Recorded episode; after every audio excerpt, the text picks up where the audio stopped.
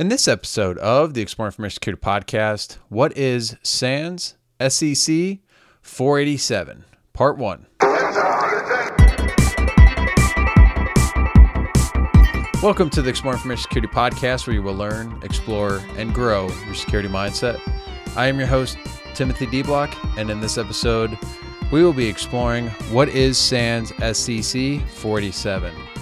This is a brand new course by SANS. It's around open source intelligence. It is the first such course of its kind.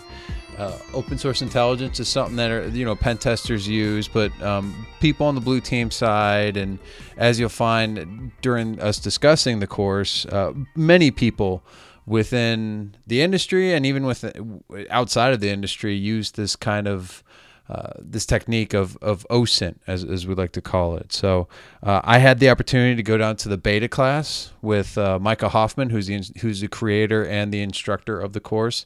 And this is a discussion I had with him. And so I, I asked him, what is SANS SEC 47?"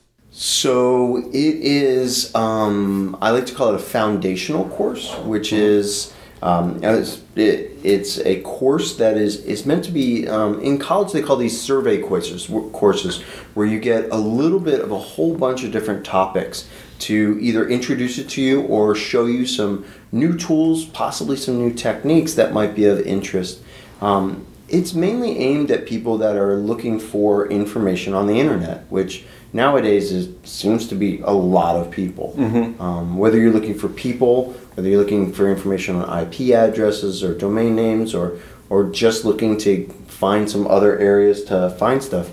Um, yeah, it, it's it's a course about finding things. And so all the courses are like 400 level or kind of foundation courses. Um, so so the way SANS's courses are set up, uh, kind of like college or university. It's uh, uh, 300, 400, 500, 600. And as you move up this stack, uh, they get more technical. Mm-hmm. So 760 is a, is a really technical class, kind of at the tip of the pyramid. Um, but and yeah, so the 400 level class that this is is is aimed at the people that are more analyst level, that are not the the Uber pen testers or DFIR people. Although there's pieces of information in here for when um, DFIR people get usernames or when when pen testers need to do that reconnaissance the course talks about that. Um, but my main audience is a little bit less technical i would say and and, learning or starting out or maybe even um, moving from uh, the the people um, types of uh, I don't even know what I'm going to say here and cut. no, no, um, and, and, no. I, I, know where you're going with that, and that's that's kind of what I was going to dive into is because, and we've had this discussion throughout the week. Is you have vulnerability. So we've talked kind of like I brought up things like, what about this? You're like, well, that's vulnerability research, or, or that's you know that's also threat intelligence. But a lot of that, I think there's some kind of overlapping a little bit in those areas where OSINT is kind of a tool for those areas, and that you utilize those things because. I, and I'm, I came into the course looking at it from a blue team perspective, whereas um, someone else might be coming from insider threat. Well, I guess insider threat is blue team, mm-hmm. but, but um, no more from like a typically when you think about OSINT type stuff, it's it's also a lot of uh, pen testing, and it's part of the recon phase of pen testing where you're looking for a target and you're looking for what's what's out there. Um, but you also have a lot of private investigator type stuff, and I can see this where it gets very broad in you know you can have law enforcement involved you can have fraud you can have hr um, i've used it to, uh, to to teach people in a security awareness and that then they're able to go um, do that use these same kind of tools for even something like what are their kids doing online? Or you know heaven forbid that you have to actually hire a private investigator for this, but you know what your spouse is doing online, or yeah. you know people use this for dating. Um, they use basic stuff for dating. So I feel like it's a very like it's a topic that can apply to a lot of different things, not just cybersecurity. I said cybersecurity, information security. No, it's it. um, no, you're absolutely right. And and so earlier this year, uh, um, I, I decided to do a a series of pod uh, series of webcasts with mm-hmm. some of my my colleagues, uh, and the one that Josh Huff and I did uh, was OSINT for everyone, which is exactly what you're saying. You know, in our daily lives, we might do OSINT on a topic, but we don't call it OSINT. We call it checking up on that person that just uh, I got his number in the bar. You know that that doing that kind of reconnaissance of who is he and what is he what does he um, do for a living and what does his social media profile look like and all of that stuff that's OSINT and and the the parent who's looking up information about the nanny that's going to be taking care of their child. Yeah. that's OSINT the PI the law enforcement person the intelligence officer the insurance investigator that's checking into some short-term disability that somebody says he hurt his back and he's out playing basketball with and and facebooking him doing jump shots and stuff on social media. Right right. All of these things are absolutely realms for osint. And you brought up an interesting point that osint is one of those things that that is overlapping with threat intelligence, with blue classic blue team, with even as I mentioned, uh, digital forensic and incident response. Mm-hmm. You find indicators of compromise. You're going to need to go out and find out who owns that network block or that domain and what does it mean.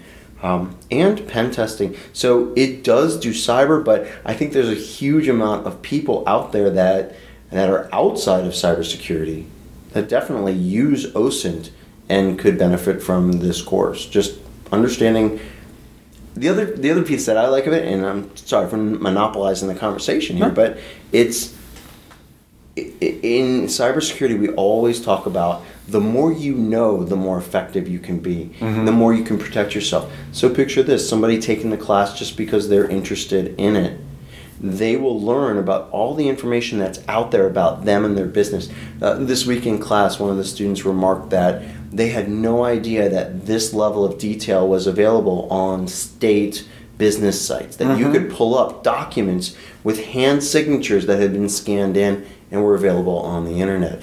And making them aware of the data that's out there that might be about them their companies their neighbors um, i think is very powerful and, uh, and a great uh, benefit of this class.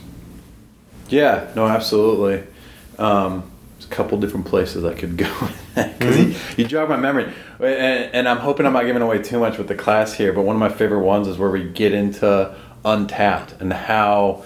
Um, um, I think I don't, don't remember if you said you knew someone or this was a use case where someone from insurance or something could go to Untappd and see what they were doing right before they got into a car accident. I think it was car insurance or maybe or yeah, so, something else. So so what you're talking about is the Untappd beer drinking app where people take a picture and they take a picture of the app that they're um, of the beer that they're drinking along with the date and the time that they drank it and the geolocation who they drank it and where they drank it, mm-hmm. and they publish that to the internet. And the last 25 beers of public uh, profiles are available to anyone. So I wrote that script to grab the, the last 25 beers of public profiles and analyze it for the hour that they drank and the day that they drank and, and all of that. And then when I tweeted it out, I'm like, hey, I found this really kind of funny and interesting. I had a, a, a person say, hey, I do investigations and understanding that somebody just came from a bar right. and had five drinks in two hours that's something I would have never known. Information is just so powerful, and we, we haven't even talked about spies using this stuff, and and you know just the information out there for people to exploit that, and yeah, it's it's just a very rich. I feel like it's a very rich topic that can uh, can apply to just several, and it can even apply to like you said, people just taking it. You can use that in a job search um, and, and you know a lot of what you should be doing is studying the company. You should be looking for keywords in um, within job postings and then applying that to your resume. Is that you know that's not necessarily manipulation. If you have the experience, then you can apply to it and get past the the review board. Get past you know usually it's like an HR level, and they they, they need you to meet a certain criteria, have a certain number of words in there. To, to meet the um, the requirement, and then it goes up to a hiring person, and then you know from there it's it's uh, you know, so it's crafting your resume to that kind of stuff. So it's it's just very simple to all the way up to being a spy. So Jason Blanchard from SANS, a SANS marketing guy, gave a great talk at DerbyCon one year, And his talk was essentially how he used his advertising skill to target a certain population of people and get his next job. Instead of publicizing a podcast or a Right. product, his product was himself. And taking those skills to understand what your target market is, what your target audience is, what message you're going to deliver. You got a little social engineering there, along with the targeting part, is kind of OSINT. Um, and so one of the things that I find is there's a lot of overlap between what advertising and marketing people do on a daily basis to find and recruiters too. You mentioned. Um, I was just thinking about that, Yeah, yeah. to find people of a certain skill at a certain um, uh, price point at a certain Right. place in the Right. world, Right. and then target them with their message. And and not saying that that this class should be filled with a whole bunch of marketing people, but there's no reason why it couldn't be. The- Right. This the data's out there, as you said. Right. So, what was the genesis of you writing this course? Like, what what moment happened that you're like, I need to write this course? So i there were a number of things. Um, first off, was my interest in open source intelligence. I, I had I, I was doing OSINT before I knew it was really called OSINT. Right. With my pen test background, um, I would always do reconnaissance, and, and what I found was that I loved looking up information about the developers and information about the people that wrote the web apps that I was going to break into, and and doing a whole bunch in that area, and then. Um, from that reconnaissance, I started I started taking some of the, the interesting things that I saw, like the Untappd app. I just saw people posting on or tweeting out, "Hey, I, I got this badge from Untappd for drinking the most loggers at this bar." I was like, "Why? Why would somebody want to tweet out how many drinks they're drinking at bar?" I wonder if I could gather more information about it.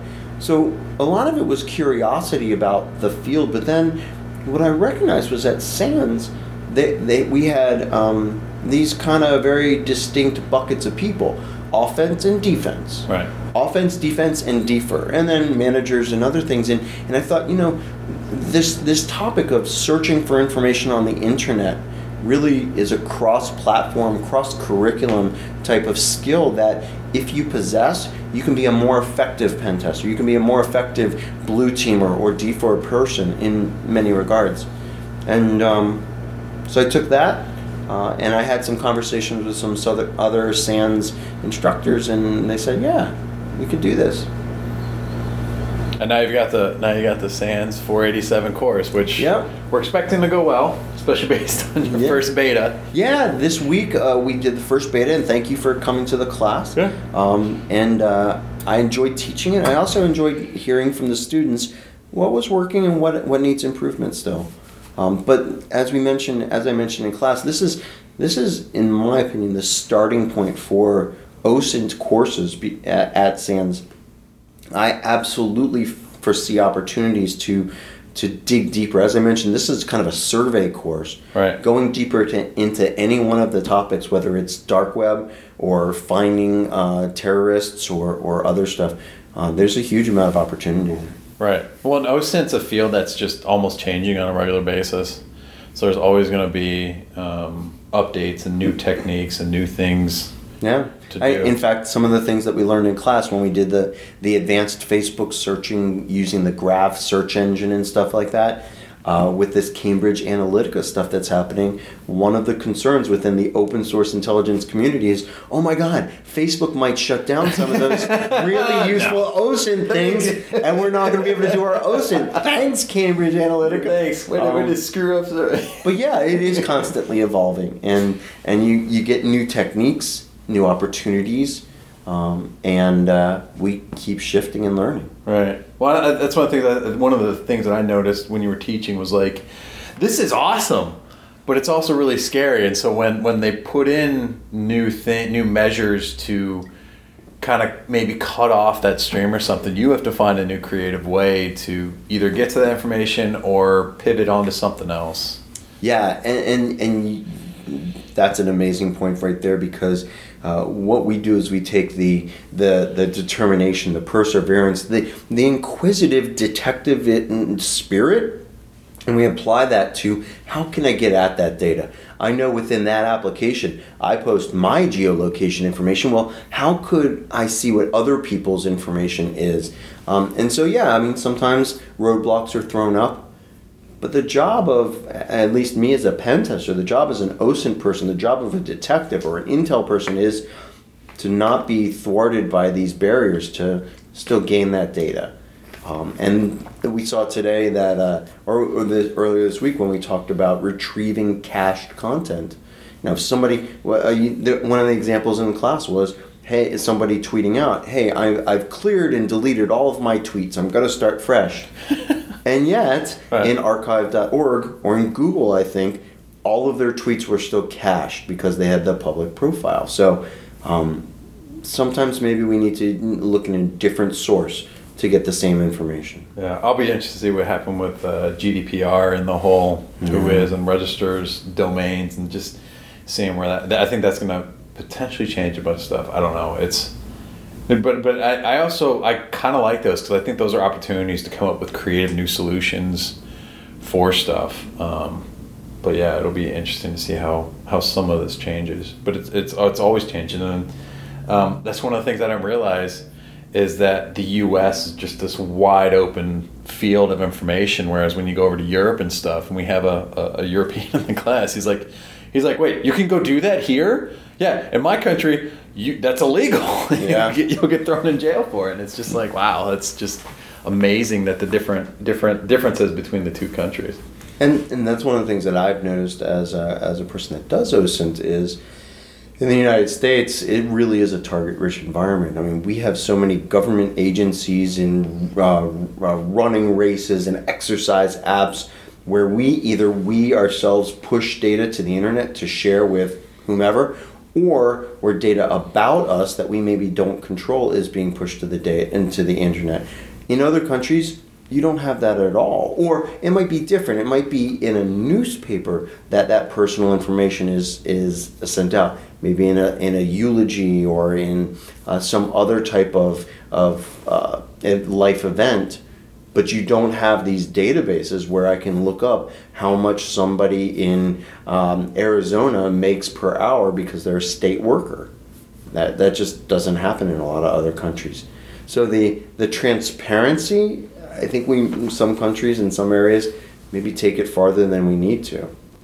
So do you ever see as, as people because every time there's some new thing that hits the news, like you said, the Cambridge Analytica, something people were to and, and rightfully so, something will probably change at some level. Maybe not everything gets cut off, but do you ever see a future where we kind of go backwards and, and for OSINT, because this is where OSINT came from, was going through books, going to the library, going, you know, where to a paper form. Do you see that becoming more in style again as people start like maybe restricting a little bit more some of the stuff? I don't, I don't there's so much out there. I don't see that anytime soon, but I feel like like I could see where because that's what we talked about today because um, you have John John Turbush in the in the class, and he's a private investigator. Mm-hmm. Yeah. He talks about go, being able to just go up to a state and you know paying you know either for free or paying a couple bucks, you can get access to the same kind of information that a lot of times and, and sometimes you get even more from just going in person versus what they put online because it's up to them to actually put it online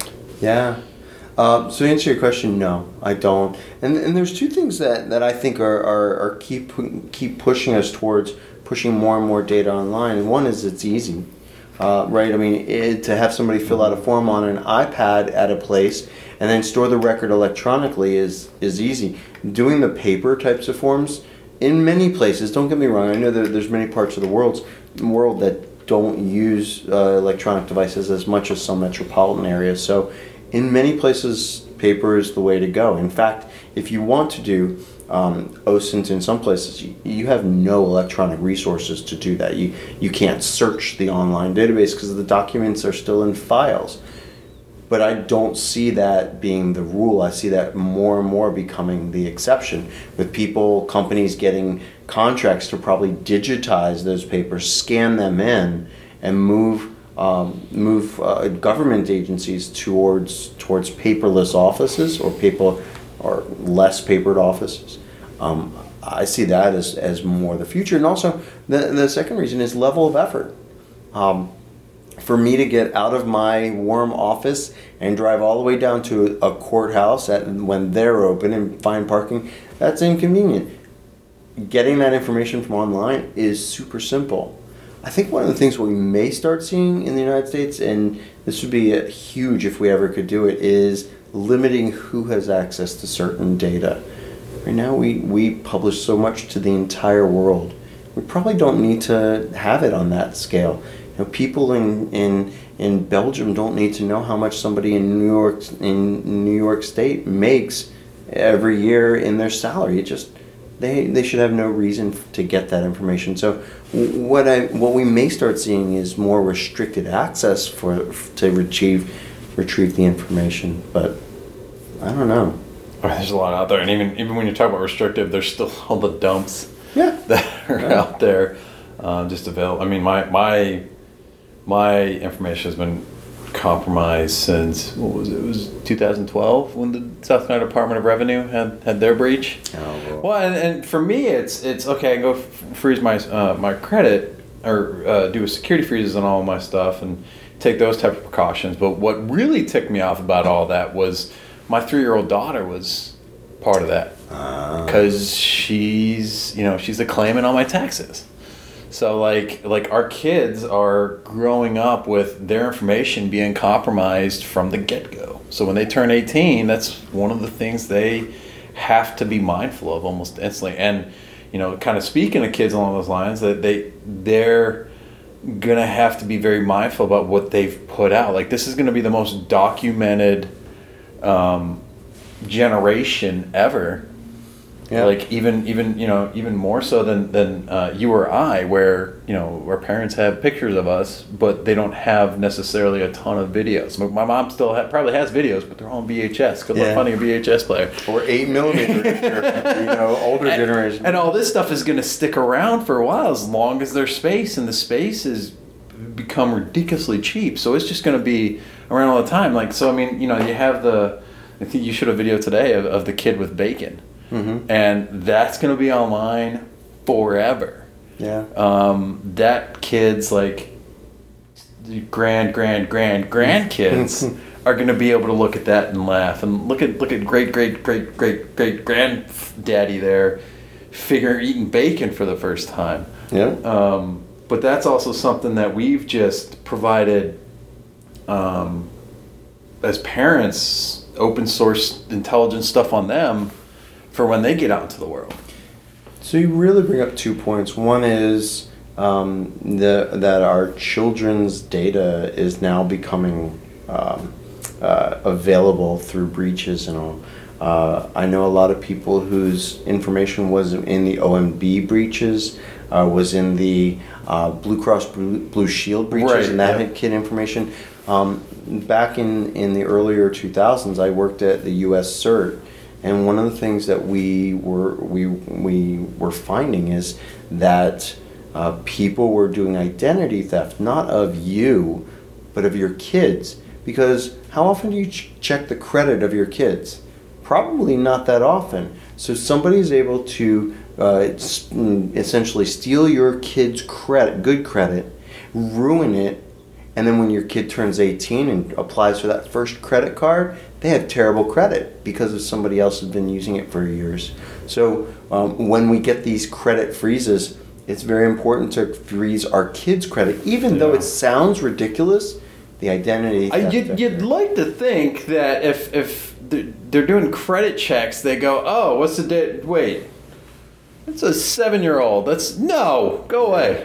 Nah. You'd like to You'd think. like to think, I, right, yeah. Ideally, this is how this works, right? Right. Um, But it, it, it doesn't always happen. no, no. And then the second thing, I always like doing the awareness and education. You and I talked um, earlier this week about how I love going into uh, my son and daughter's schools and talking to them, having you know frank, earnest conversations about the world around you is not something that you can trust, and you do need to make sure that you understand how things work and what you're doing because the decisions that you make now as a 12 13 14 15 or whatever year old Right. are going to always be there and one of the examples i used um, uh, recently i think i used it on the other podcast that we did was you know when i was younger i had a bicycle accident and i needed to shave my leg because it uh, i didn't want it to get into the wound um, and you know that stuff stuck around for years and years and years on the internet. Um, but uh, yeah nowadays there's going to be pictures of kids and doing stupid stuff. In fact if you look a lot of the the fail video i love watching fail videos. I love seeing examples of what not to do right, Right. Um, and a lot of the fail videos i see are kids doing those same silly things that i used to do you know? I could do a backflip i swear i can and you jump up and down you land flat on your back but now it's being recorded.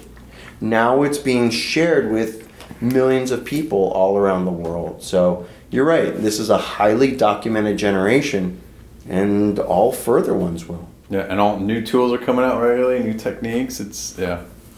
Yeah, and I think that the scary thing for me is seeing um, how, yeah, you know, and so there's a video about some kid eating bacon, but what will happen is we'll, we'll be able to analyze that video in more detail using AI, using some other types of, of algorithms so that we can pull out voice patterns from there. We can pull out faces from there. We can pull out other information from these videos that people are just posting.